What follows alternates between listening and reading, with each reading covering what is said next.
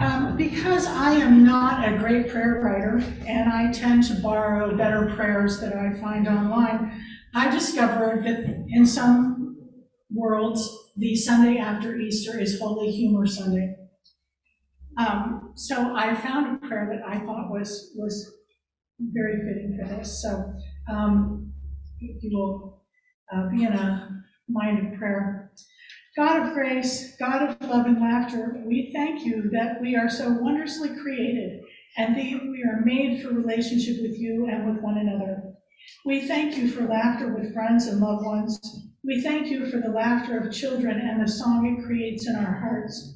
By your great unending love, you inspire us in a spirit of imagination and creativity. Help us to use that spirit to play more, to laugh more, to create beauty in every way possible. Remind us to laugh out loud, for doing so will heal some of the wounds within us, not all, but some. God, we pray for those who cannot find their laughter today, for those who are grieving or suffering illness of body, mind, or spirit, for those who are lonely and in need of someone to share their time and friendship, for those who have not yet moved into the season and spirit of Easter and find themselves stuck in the gloom of Good Friday. May these and the troubles of all your people be soothed, blessed, and comforted by your holy presence.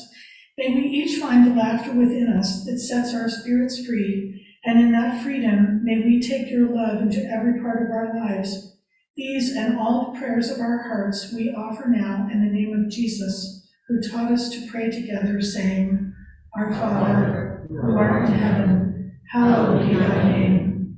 Thy kingdom come, thy will be done, on earth as it is in heaven. Give us this day our daily bread, and forgive us our trespasses, as we forgive those who trespass against us. And lead us not into temptation but deliver us from evil. For thine is the kingdom, and the power, and the